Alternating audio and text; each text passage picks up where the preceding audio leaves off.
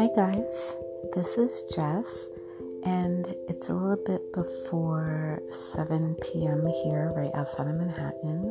And welcome back to this Subconscious Exposed. So, a few days ago, I decided to go off of my social media detox. So, I was off of Instagram for about a month. And to be honest, that is a very that's a long time for me um, to not be on Instagram. And I had done it um, before in 2017 when around the time of the election when feelings were very like heightened on social media and there was just like a lot of anger a lot of really nasty and honestly just like racist comments going back and forth and as a person who can become, you know, a bit sensitive to that, I just needed to disconnect. So I'd already um, I think I'd already deactivated my Facebook at that time, so that wasn't an issue.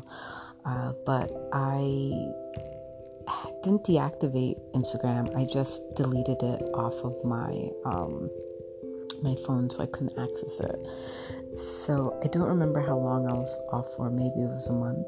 Um, but I think that was a little different because I had a real reason to just not engage myself in social media. And this time it was more, it was becoming a distraction. Um, I wasn't finding value. I was feeling like um, my moods weren't always positive after viewing it. Um, I would get annoyed pretty often or yeah i think in the in the negative direction it was mainly like just annoyance. I know some people get really angry when they see certain things but it was more agitation um or just like oh all right i shouldn't have gone in here or sometimes i'd feel sad um and yeah so it was time. So i decided to go back on this weekend and when i first went on um it was interesting. I definitely got a few messages welcoming me back to Instagram uh, because I, I started off with uh, a story that um, I guess anyone who follows me can see. I'm not sure how the algorithm works and the location of uh, in the strip where it's sees, but uh, where people could see my stories. But uh, quite a few people welcomed me back. But I found myself, you know, scrolling through, and I just was not as interested as I usually am. Like I checked out a couple of my friends' pages. Um, but my closest friends, if they're even on Instagram and not too many are, they don't update very often. So it seems that in the month I didn't really miss anything. So it seems like I just didn't miss anything at all. And then I went to a few pages of, uh, I guess, influencers that I follow. I follow Hannah Bronfman. Um, I really love her uh, posts. A lot. I love the ones with her husband. Actually, I think they're just an adorable couple, um, and they appear, you know, to be very happy, which is lovely.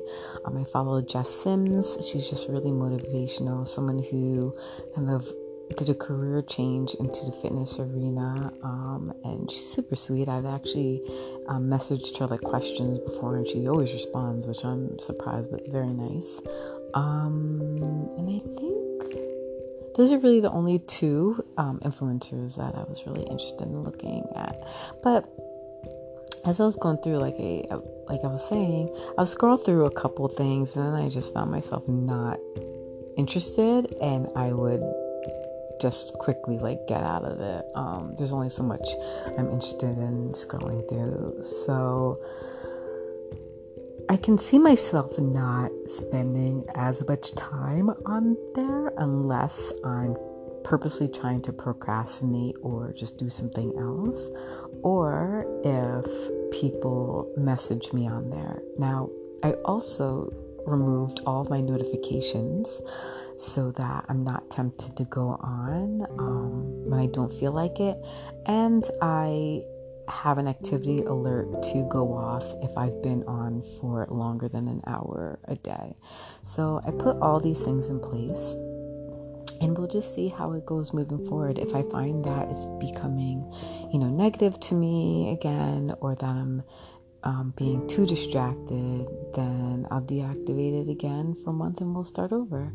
Um, you know, I don't plan to get off social media 100% because I do find it valuable for certain things, um, such as, I don't know, like maybe healthy recipes, um, fitness motivation, um, hmm maybe just life motivation.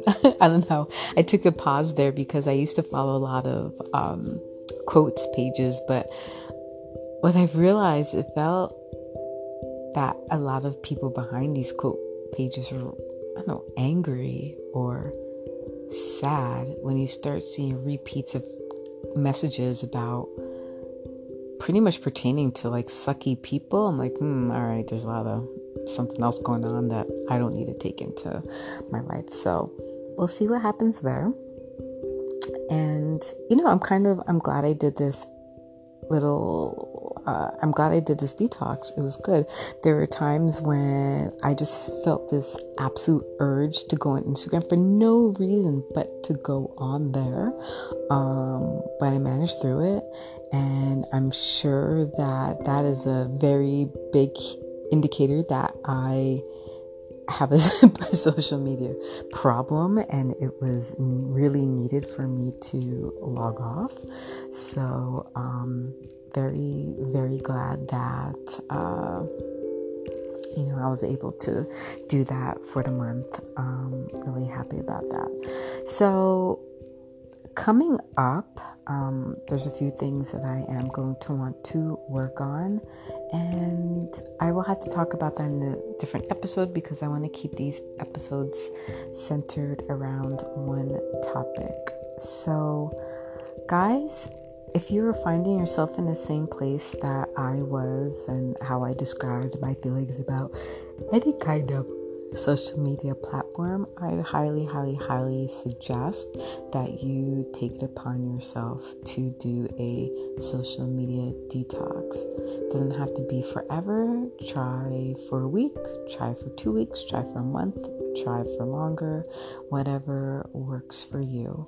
So, if you've done this before or you're thinking about doing this, I would love to hear from you. So, on Anchor, uh, please send me a note and I will certainly respond. So, hope you guys all have a lovely Wednesday evening. Bye.